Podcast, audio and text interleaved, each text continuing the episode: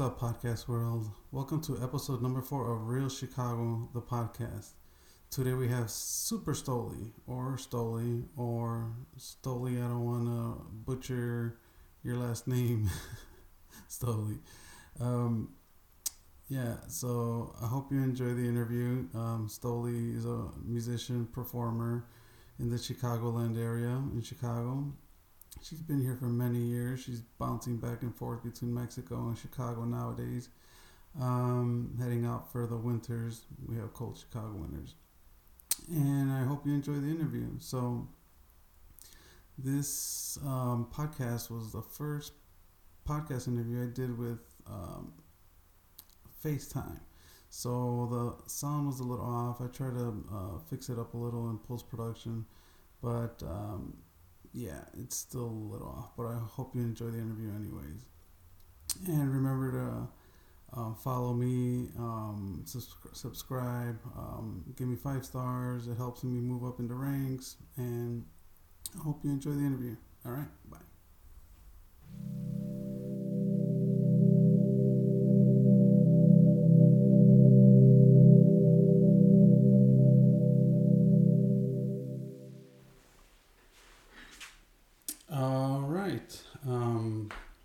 Welcome to the Real Chicago podcast.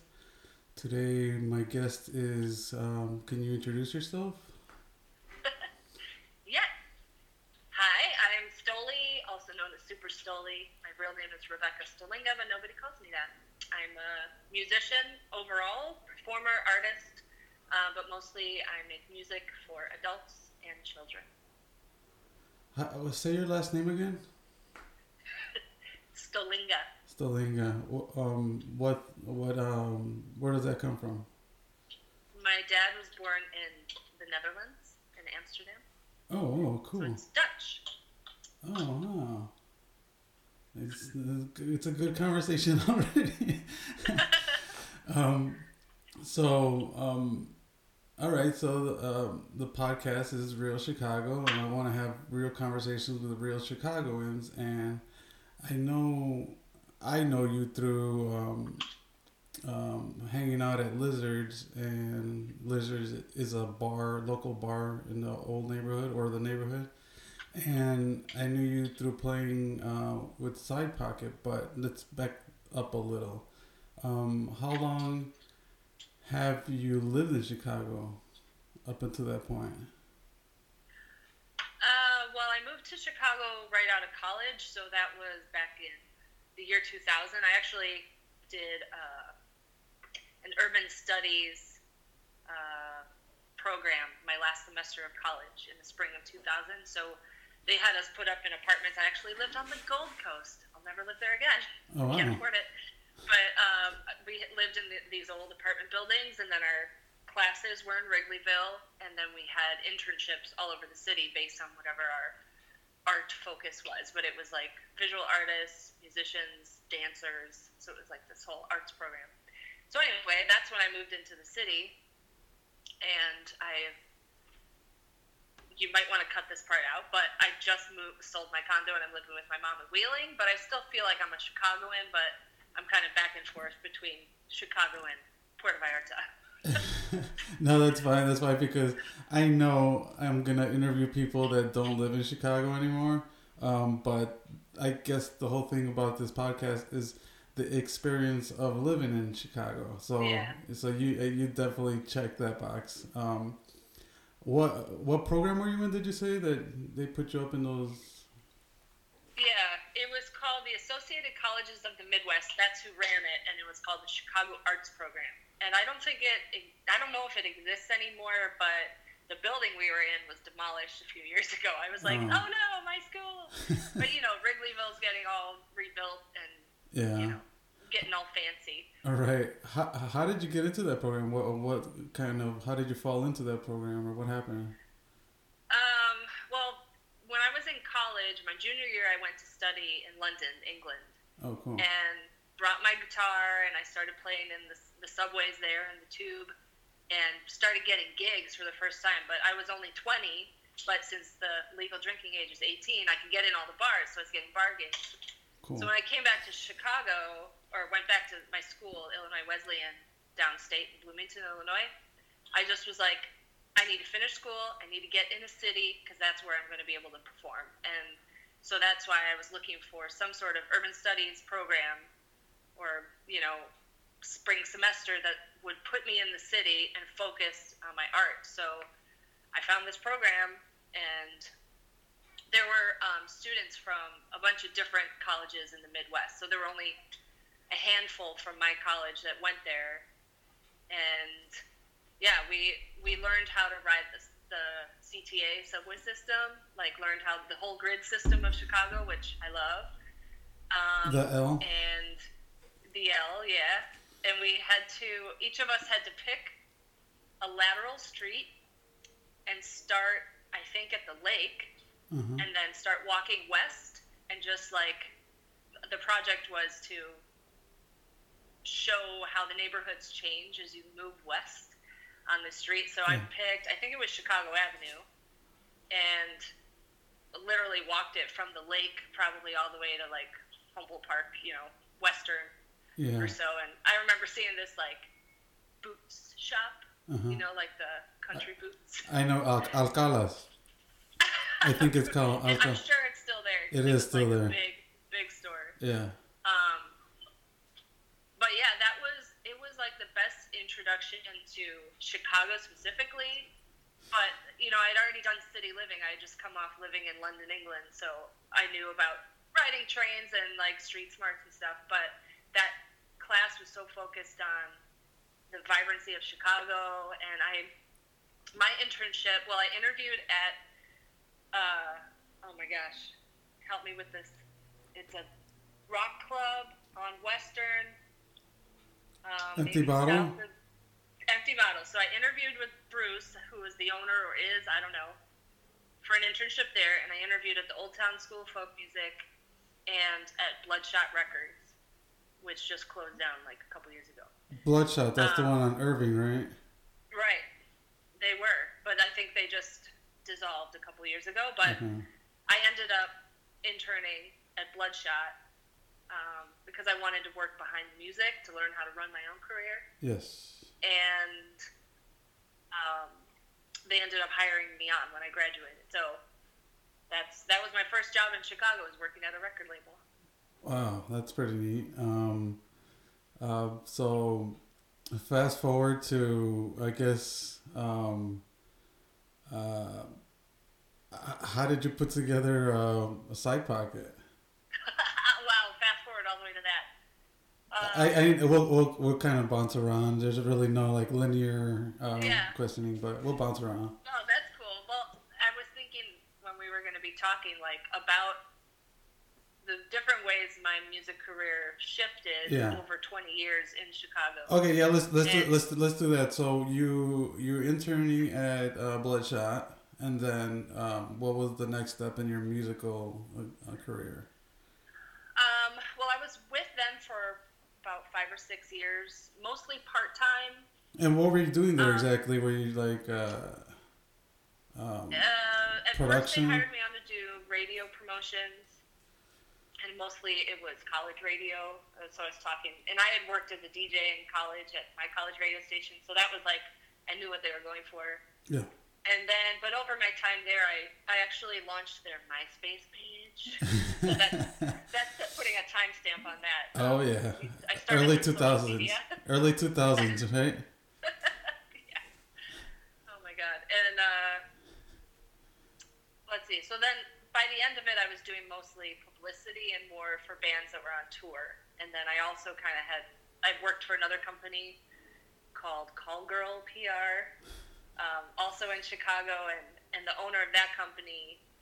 Uh, Amy Lombardi was also the manager for Neko Case, who's still got a big career going.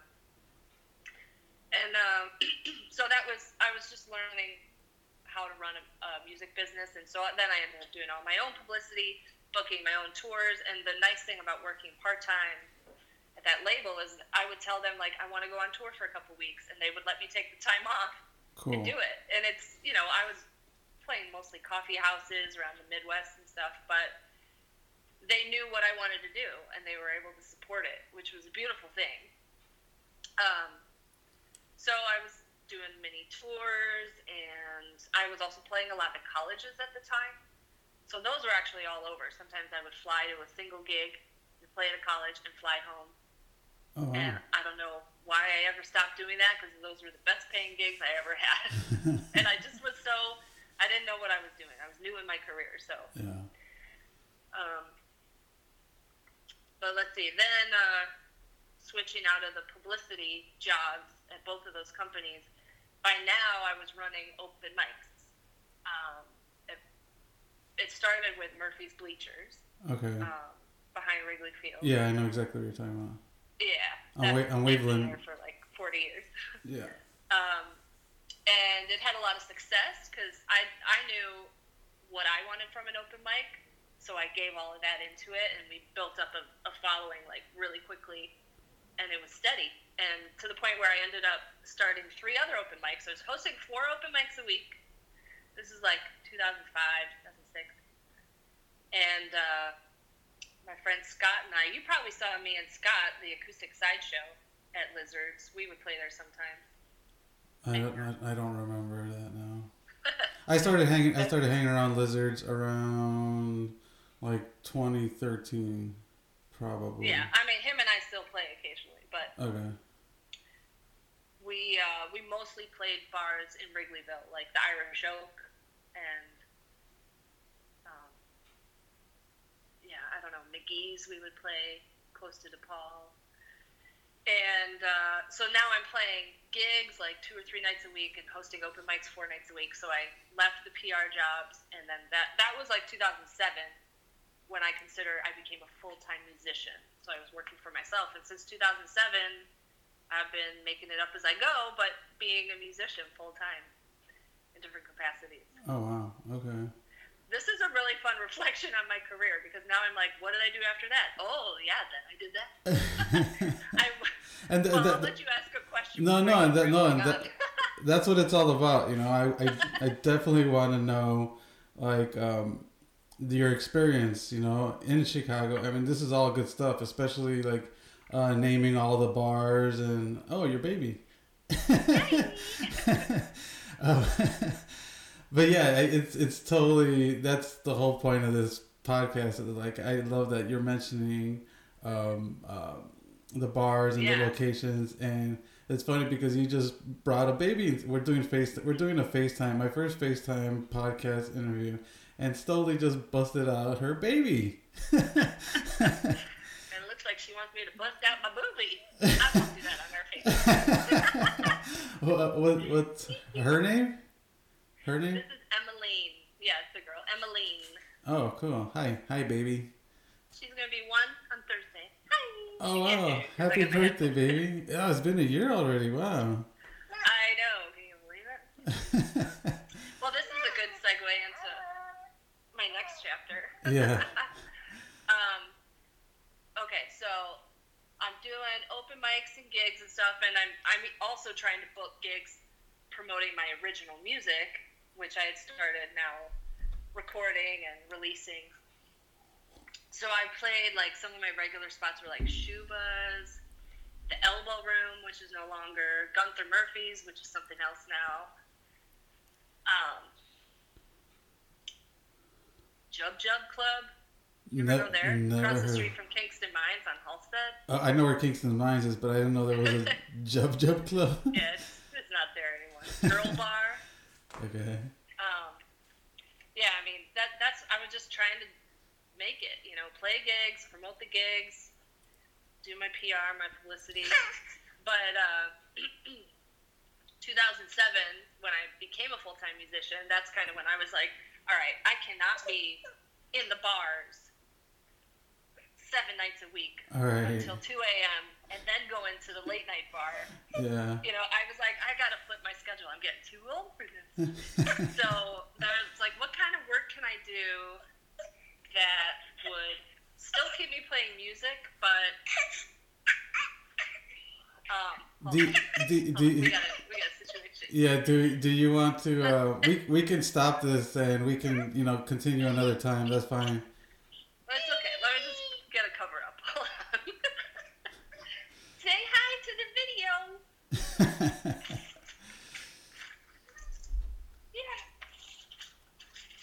Where's that other bag? Here. Baby. We went to this event yesterday yeah. in Buffalo Grove for for kids, like a Halloween event. Uh huh. And she's a baby, right? But there are all these like high school kids who were um, in costumes and handing out candy, and the kids had to say trick or treat, Yeah. and then they give them a piece of candy, and then they just walk to the next person. She's one. She's not eating candy, so I, now I got this stash of candy, and I'm so stoked. Oh, nice. I hope this doesn't make you uncomfortable. um, a little bit, but I'll be all right. okay. Pay no Um, attention to the baby under the blanket. Hilarious. Uh, okay, so basically, what brought you to Chicago was your music career, right? I mean, that was the draw. Yeah. Well, I grew up in Deerfield, Illinois, in the suburbs, the north suburb, and then uh, then my when I left college, my mom was in Buffalo Grove. Um, so I just I was like, I need to go to the city. That's what a lot of kids do, I think, when they're done with college, is go to the city. Wa- w- I don't know. Was Chicago your first and only choice, or? I mean, you did go to London. I think it was. but I Yeah, mean, I think it was just an obvious choice to like be near my family, but then still be in a metropolis where there would be more opportunity to play music. I mean, I would I would play sometimes like. Did you ever go to Durty Nellie's in Palatine? no. It's a it's a big bar that used to not be big. Used to be really dingy, and then they rebuilt it. But that was a place I played pretty pretty, pretty regularly, and uh, you know just acoustic covers. It would, would be me solo, which I did a lot of. But then I I had a couple bands going on, and anyway, so then I get to this point where I'm playing music late into the night and I'm just got to flip my schedule. So I'm like, what kind, what can I do where I can still play music, but in the daytime? Oh, I can play for kids.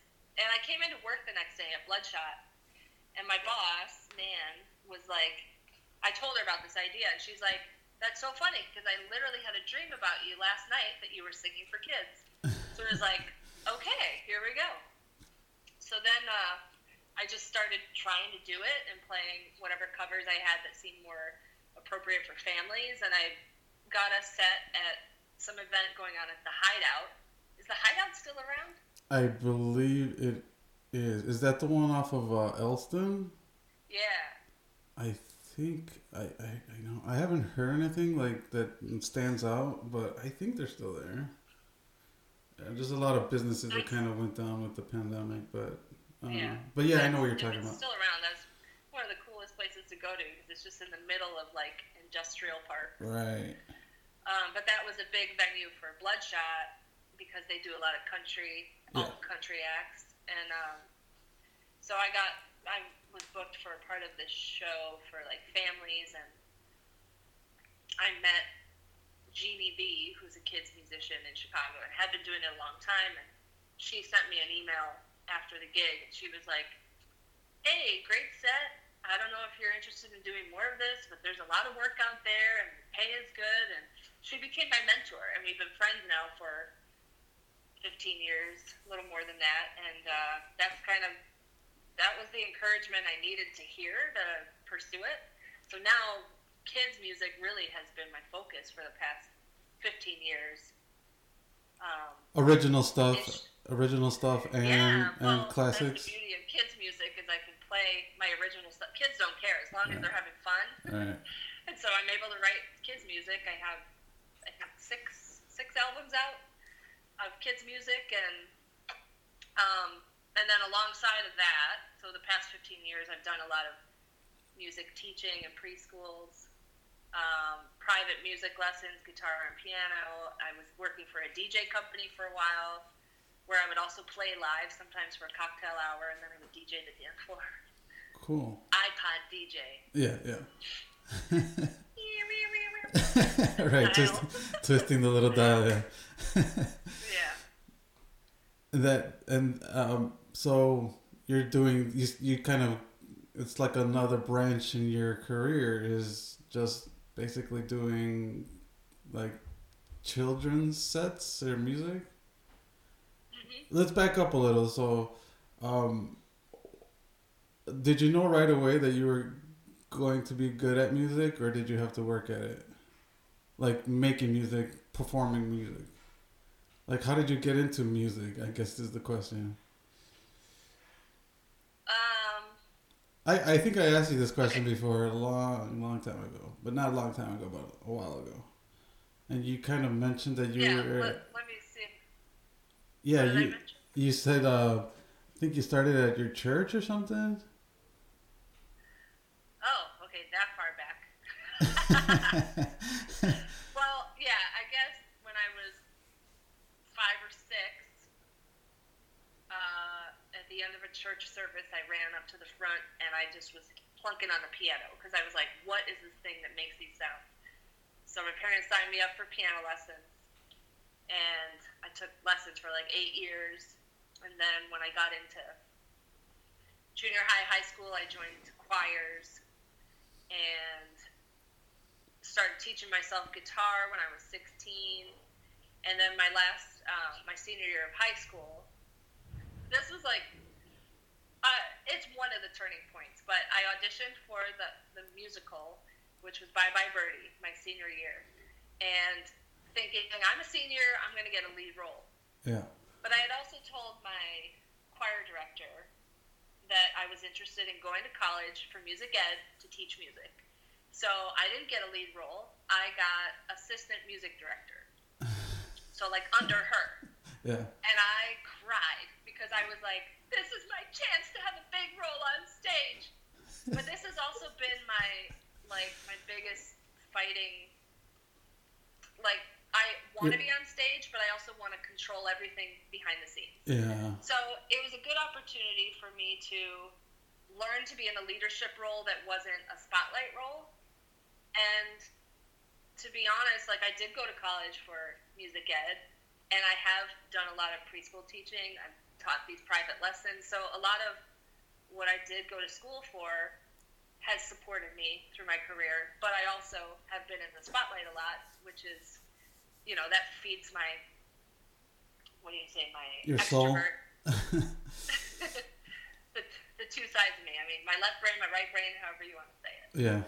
Um, so, yeah, but then when I was in college, even my freshman year, that was, you know, a couple years into playing guitar and writing songs, my my own songs. So my freshman year, like I had this huge following of freshmen who would come to my gigs at the coffee house because I was like the rock star on campus. You know, yeah. I had my head shaved. Oh wow. soccer. I was always like wearing these crazy outfits, like vintage clothes.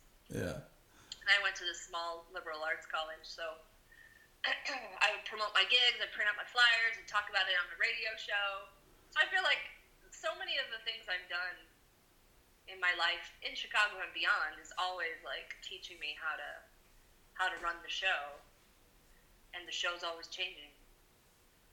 I mean, you This is fun. you started interviewing me at the beginning of this conversation, so it's like you it's like you just you just I, I get it because um, there's times where uh, I mean like now with the podcast um, I'm basically learning from scratch with the little also but also with the little knowledge I have of like you know music production and recording and all that.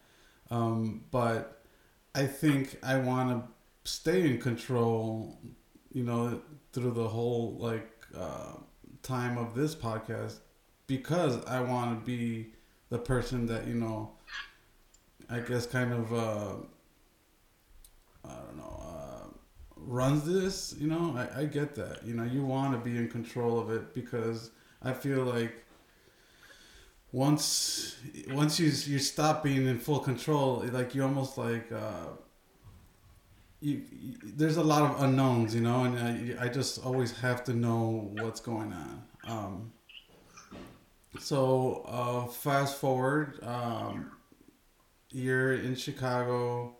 Um, you know, getting gigs. Started with the um, uh, with the uh, making a Record label. yeah record label. Um, do you remember your first band name? Like legit, Uh. legit band, like where, you, where you're performing and I you. think uh, I think it was. I mean, in college, I had some people play with me, but it was always just Stolie, and I just had like people play along. But there, I played with my same drummer that I had in college. Lived in Chicago, so he was my drummer for a little while, and then um, and then uh, somebody I met became the bass player. Bass, uh, not a Facebook friend. Yeah. not back then. Um, So our it wasn't the best name, but we went by Stolie and the Russians because people used to always be like, "Oh, Stolie, you must be Russian, like the vodka Stolichnaya," and I'm like, "Yeah, but no, I'm not."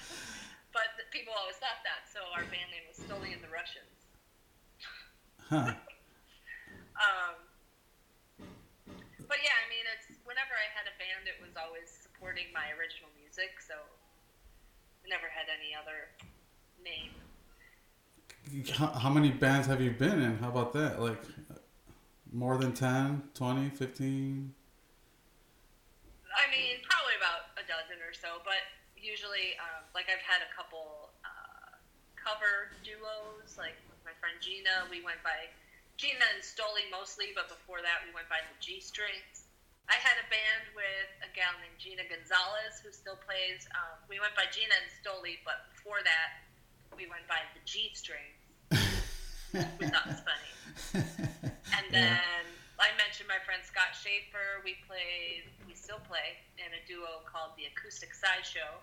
And we did a lot of colleges and we did a lot of bar gigs. And then, uh, oh, I won't remember the year, but probably around 2014, 15, I met Kat McDonald at my open mic in, at Murphy's Bleachers.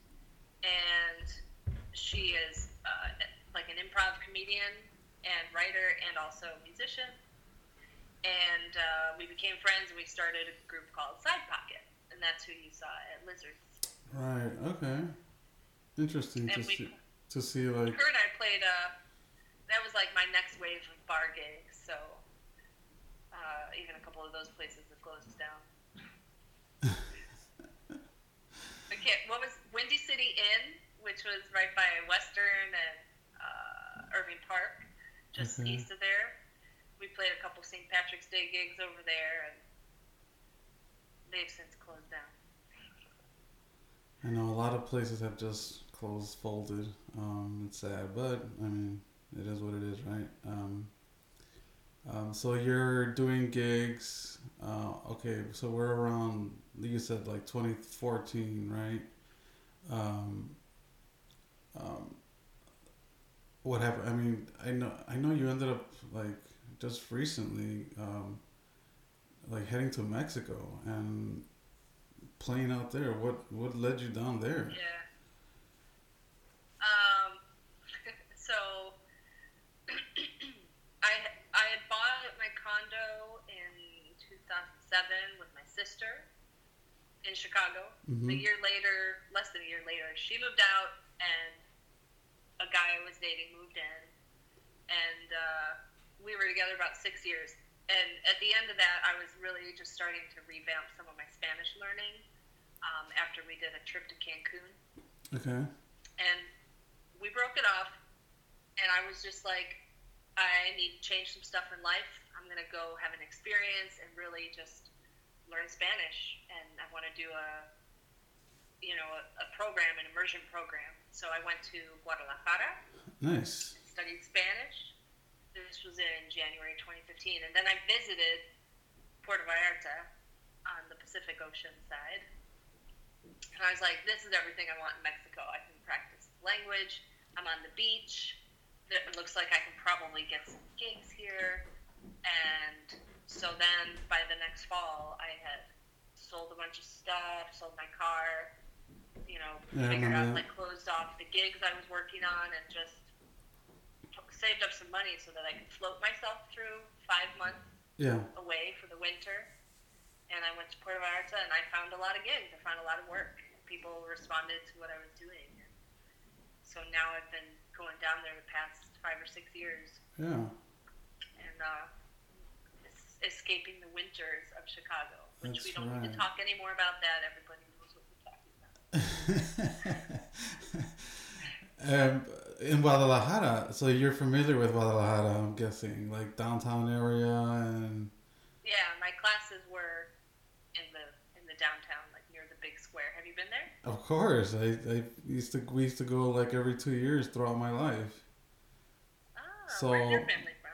Well, my family's from Zacatecas, um, and a little town, little pueblo called Tabasco, Tabasco, Zacatecas, and we, my, when my grandma came, when my grandparents came to Chicago, they lived in Chicago for, I don't know exactly, more than 20, 30 years, but then when they went back to Mexico, they, they got a house in Guadalajara. So um, we would hang out at their place uh, when we were in Mexico, and so I mean, like I, I have a lot of family in Guadalajara. I have uh, my uncle like lives in the house. My grandparents lived in Guadalajara. Um, so um, Tabasco, Zacatecas was actually it's a three hour drive to Guadalajara. So it's not cl- it's not close, but it's like the like the the busy city, the big city that's closest to. I guess so. I mean, that's my connection with Guadalajara. Um, um, let let's talk about real quick. Um, no, really, no segue for this, but um, so how did your parents end up in the Chicagoland area? Like, how did because I, I, I do ask that of like all and people I interview like how did your family end up in Chicago like, you know area how did how did your if you want to talk about that if not that's okay Yeah. Yeah. Well, my uh, let's see.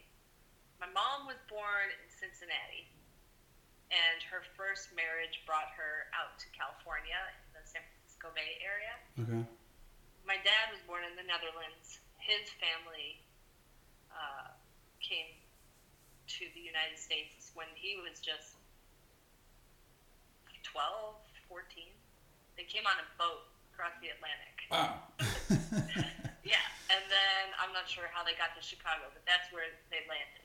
My Uh-huh. dad and his older siblings and his mom and dad. But my dad had a friend in San Francisco he was visiting who set him up with my mom um, Ah, after she her first marriage was over. So yeah they met in California and then brought, you know, came back to Chicago where my dad's family was from. That's what they decided on. I guess my my mom's parents moved her up to Chicago, so she's been in Chicagoland ever since. Not downtown, but um, yeah where where did they live in Chicago like sit, like in the city Uh, limits I think when they got married, their first home was in Deerfield. okay Um, and then after they were married and, and had me, no, then they moved to the house where I was born into, also in Deerfield, not far from that. So I grew up those, you know, first 18 years of my life in Deerfield. And then by the time I was done with college, my parents had split up, and then I moved to Chicago.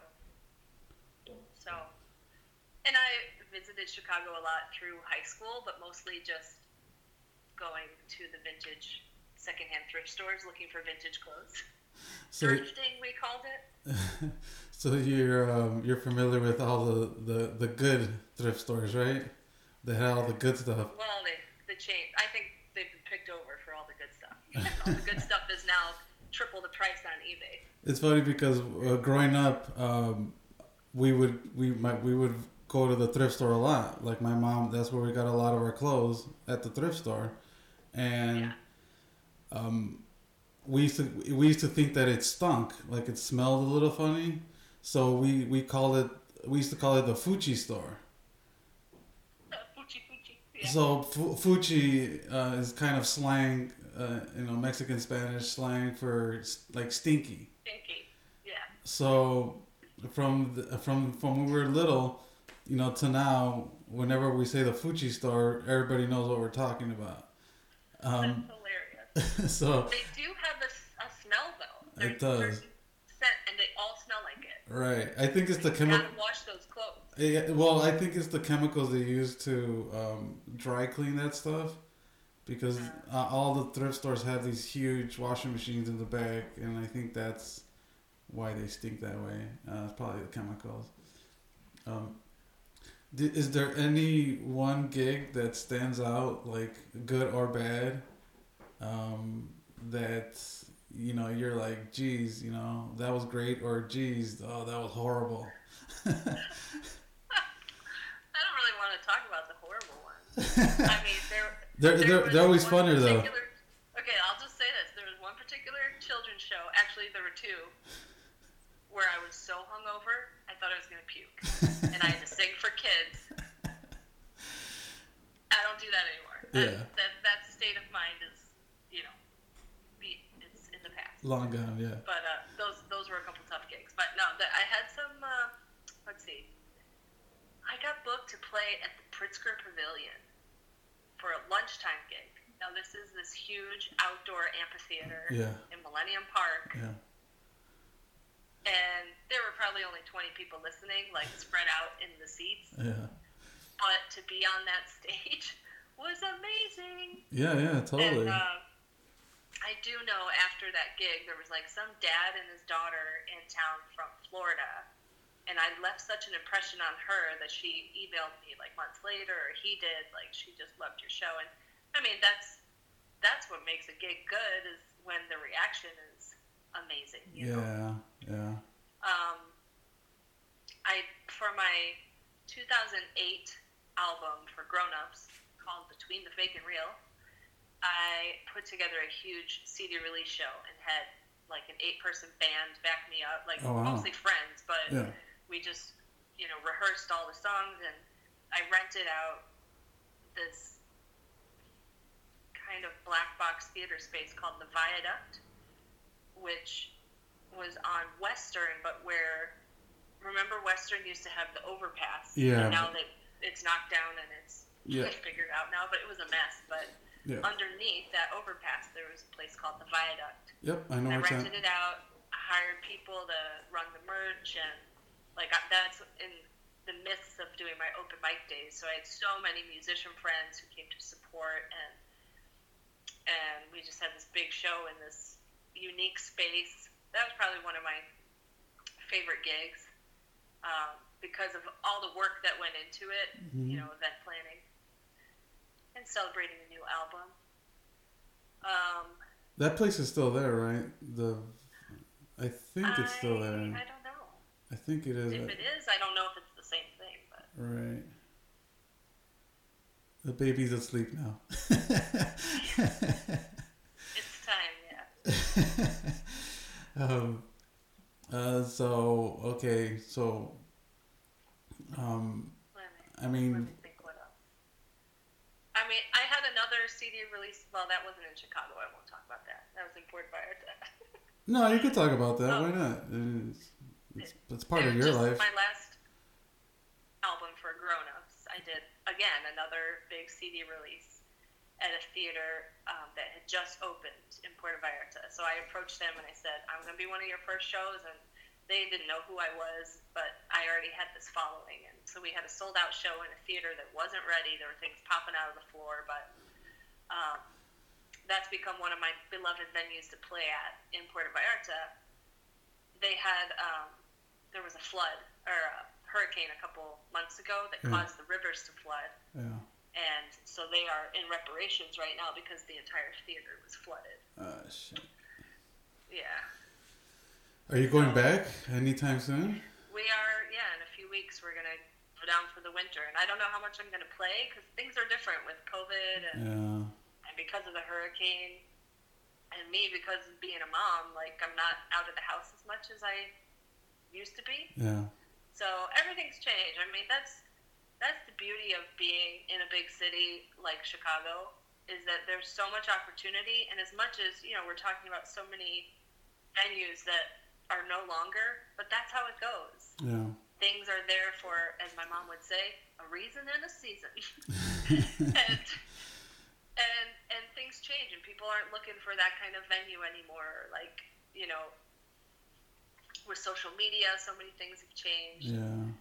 And I mean, I I'd be interested to see what it's like for a singer songwriter like I was 20 years ago in Chicago. Like, what are the 20 year olds doing now? Yeah, and they're out there. Art, They're out there, right? They- they- gigs. Where are they doing it? And like, is it? How promoting it? Because I used to, I used to go to Kinkos and print out postcards and chop them on the cutting board, and that's what I would like send out for my mailing list. huh. And now it's all just like order online, and then they do, you know. I'm Yeah. sure kids now aren't even doing print media. It's Well- just all like follow me on Insta, All right, and TikTok. Oh my God, I'm not even touching TikTok. but see that i mean that's what this you know all this internet is full- i mean it's it's it's the internet's time to shine because the whole point of the internet was to be able to communicate online you know and to be able to do that kind of stuff and the pandemic kind of forced everybody to um you know use Yeah. use the yeah use the internet to their advantage and i mean it's definitely going to shape the up and coming musicians for sure because i mean for good or for bad because they're not going to have all that experience that you had you know? Um, do you think you think how do you think they'll be? I mean how, what, what's your perspective on like you think they they'll be all right or you know? Well, I think in any industry there is possibility for success or failure, and it just is based on whether or not you're reaching your audience or your clients, your customers, whatever it is.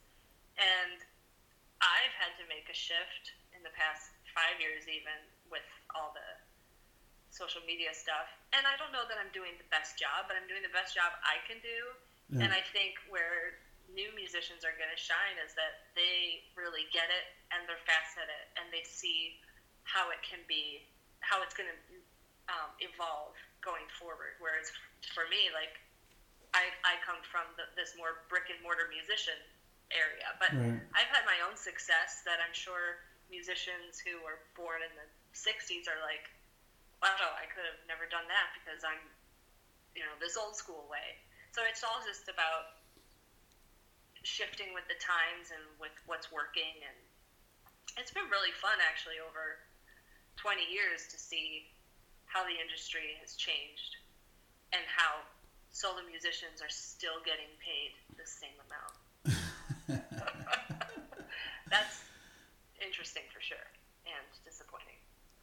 I mean, it's. I mean, we we live in a you know capitalist society. You know, um. So, I mean, like like for example, um, my podcast. Um, it's just you know interviews. Um. So I'm not. I don't think it's gonna be because. Like there's like when I when I registered this podcast, it was um, it, you know, the name was free. You know, that nobody had used the real Chicago name, but in like looking it up, I saw a bunch of Chicago realtor, like you know, property, you know, uh, podcast, and I was Yeah. like, what the hell? But I mean, there's obviously like in like there's a draw for that. People want to like, you know, they want to listen to podcasts about Chicago realty, I guess, uh, you know. So, I, I and it, I mean, do you think the the pay hasn't changed because there's almost like that's what musicians will accept, or because um, it, there's just kind of like a, a mean like there's a meanness behind it where they just don't want to pay musicians, you know, X amount of dollars. Did I ask that correctly? Like, Yeah, I know what you're getting at. I think it's I think it's about because there are always new young inexperienced musicians jumping on the scene. Mm-hmm. That when, wh- wh- wh- okay, when what I'm getting paid isn't enough and I ask for more, that place can hire somebody for this lower rate who's less experienced but good enough for what they're looking for. So it's like you pay for what you get. So they don't want better, better. They don't want the experienced musicians. They just want this level, this entry level. Okay, I can but see that. but even entry level at any other job has still gone up with inflation. Right. But and even the price of a beer has doubled in 20 years. Yeah. But what a musician's getting paid hasn't. Maybe the tips are more, but maybe even not. Maybe people still think a couple dollars is a good tip. So, uh, Susie, and- Susie and I, we we're, I think we're pretty good tippers for musicians. Um, I, I mean, but I mean, the whole tipping thing too. You know, it's like, um, I so I, I went to um, the north and the south side of Chicago are like two completely different cities. Um, Yeah. Do Do you remember any gigs on the south side of Chicago? No, right? so Um, maybe like private birthday parties in Yeah. some suburbs south of Chicago, right. but no, like city proper. Uh, might have been like one of the some museum or something or a cultural center yeah, down that way. Um, but I mean, there's just I don't know. Maybe Well- there's a bar scene down there for like Southsiders. Th- there is like if you go towards like hundred the hundreds like by Mount Greenwood and that area, there is uh, like a bar scene like down western and like the hundreds. There's a there's a definitely a scene down there, but I was gonna say that I went went to a bars I think it was Illinois Bar and Grill on 47th on the south side, and I was like, yeah, can I have a you know I think it was a some kind of Revolution beer. Uh, Revolution is a, a, a brewery in Chicago, but um, I'm like, yeah, I'll have one of those, and they're like, that'll be three bucks, and I was like, wait, what? I'm like, is it on sale? Is it a special? She's like, no, that's the regular price. I'm like, holy shit, they've been overcharging us on the north side. Yeah.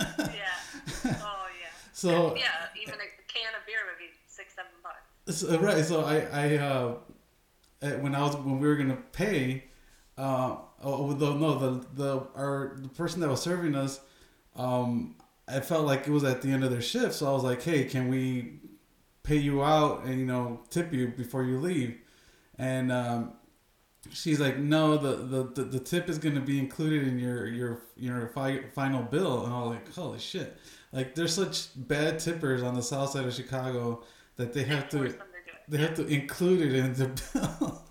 I thought that was hilarious, but I mean, the south, the south and southwest side, it's it's a lot of like working, like uh, middle class, lower middle class families, um, and I remember when the Bulls were winning all those championships, um, we would have to go to the north side to celebrate because like the south side it was like nothing was happening. Everybody was like in bed to be at work in the morning you know? And Oh, that that always that always tripped me out and like as, as, as i said earlier it's like chicago's north side and chicago's south side it feels like I go, my mom still lives in little village um, she has a store uh, that sells like mexican artisan mexican like merchandise um, um, Artesan- Artesanías Elena. You should check it out uh, sometime.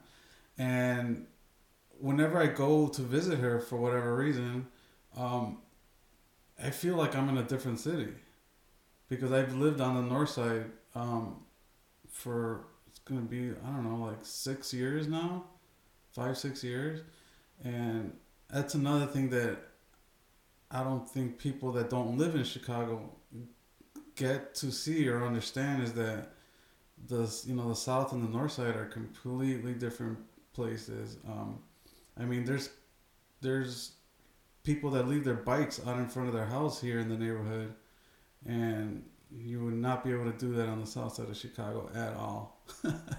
people are. I, I don't want to like paint the whole South Side as like you know not being friendly, but you really gotta watch your back on the South Side of Chicago. Um, not like on the North Side of Chicago. I mean, you still gotta watch your back, but it's a it's a completely um, different city, and um, so I mean, what do you? So you're gonna go back to Mexico in a few weeks, um, and you got a baby now. um, yeah, her daddy's in Puerto Vallarta, so I got a little Chicana baby.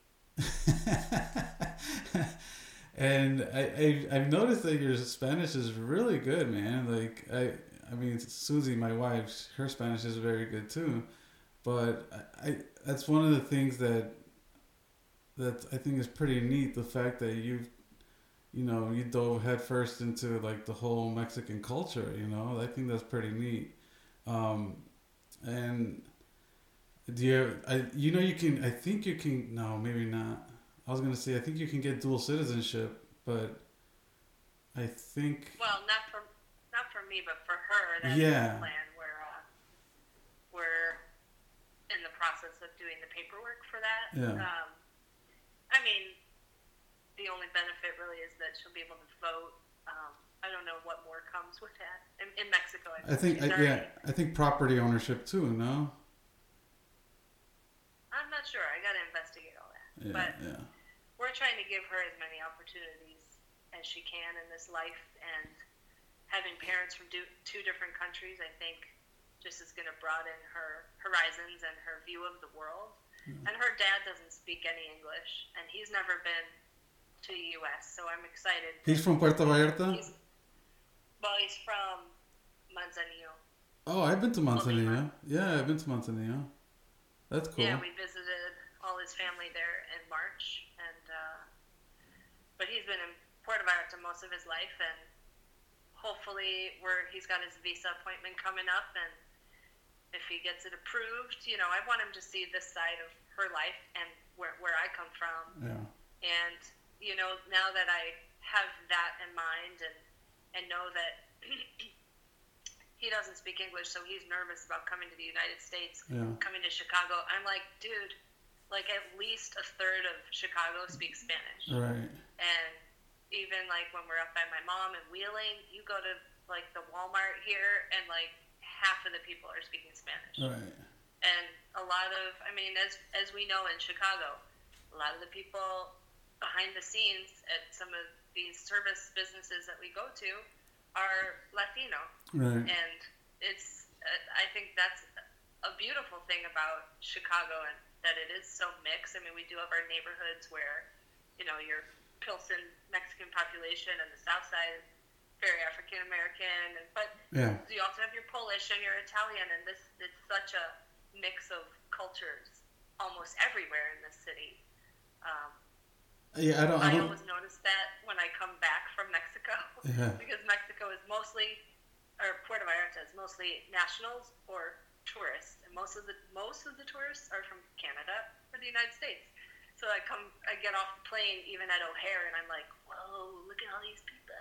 Right, right. No, I, I I've totally experienced that myself. I remember um, being in Mexico and thinking, like in Chicago, you like you mentioned, like there's uh, you know Mexican neighborhoods, you know Polish neighborhoods, and in Mexico, it's just a Mexican neighborhood, you know, especially like in what in Guadalajara. Like I remember um, us being at a like a, a flea market outside of uh, Guadalajara in a place called uh, Tonala, I think it's called, and they would yeah. have they would have like a weekly uh, flea market, and I remember looking around like looking for my brother, um, and my brother's he's six four, you know, he's a tall guy. So I remember looking around. All I had to do was look around, and I spotted him. But one thing I noticed, that, other than that, was that there was a black guy, an African American, there too. Like it was like the the two tallest people in the whole, basically the whole town, and one of them's yeah. my brother, and the other guy is some like uh, you know African American tourist guy. and it's funny because like like just noticing that, and I did I didn't notice it before that, you know, but you know there is no neighborhoods like like concentrated neighborhoods of anyone. Like it's just all mexicanos you know nationals in mexico. And yeah when I, we, when I would get back to chicago i mean something simple as driving past a, a bus stop and you see like you know you know four or five different nationalities right on that bus stop you know?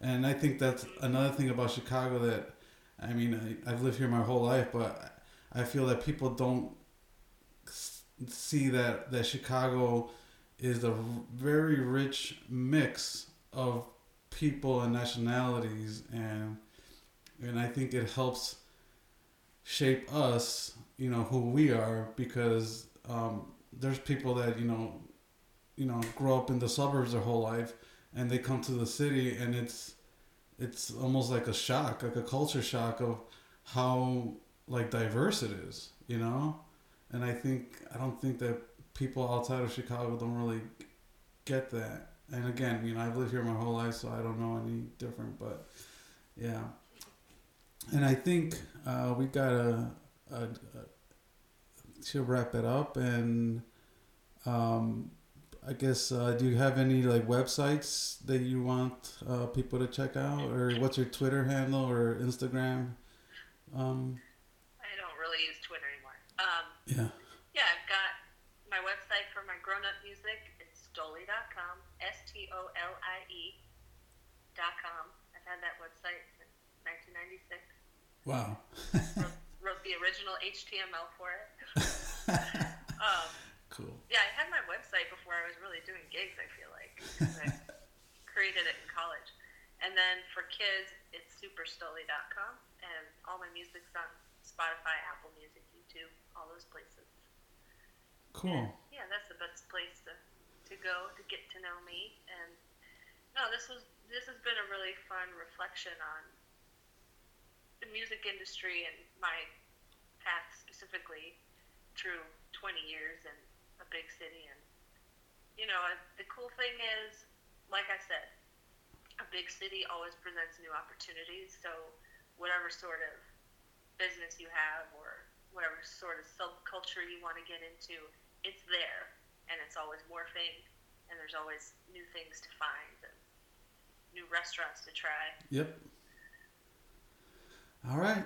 Well. Now, now I'm missing it. Now I'm sad that I moved out. Don't put that in it. Cut, cut that part. no, we're keeping that in.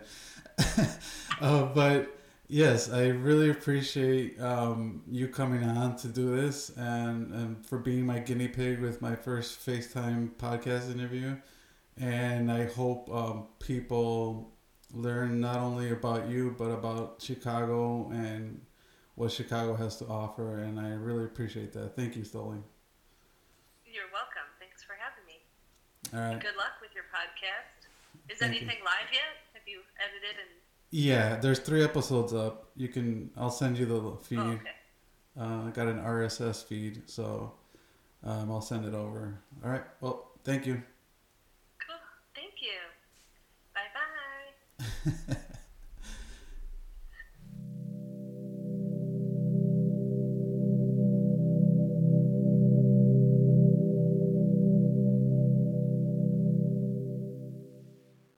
hey, yeah. So that was Stolie, Super Stolie. Very interesting person I had to have on the interview on the, on the podcast. And I hope you enjoyed it. And remember to um, follow, subscribe, and um, give me five stars. And uh, next week, Wednesday, we'll have another interview. All right. Bye bye.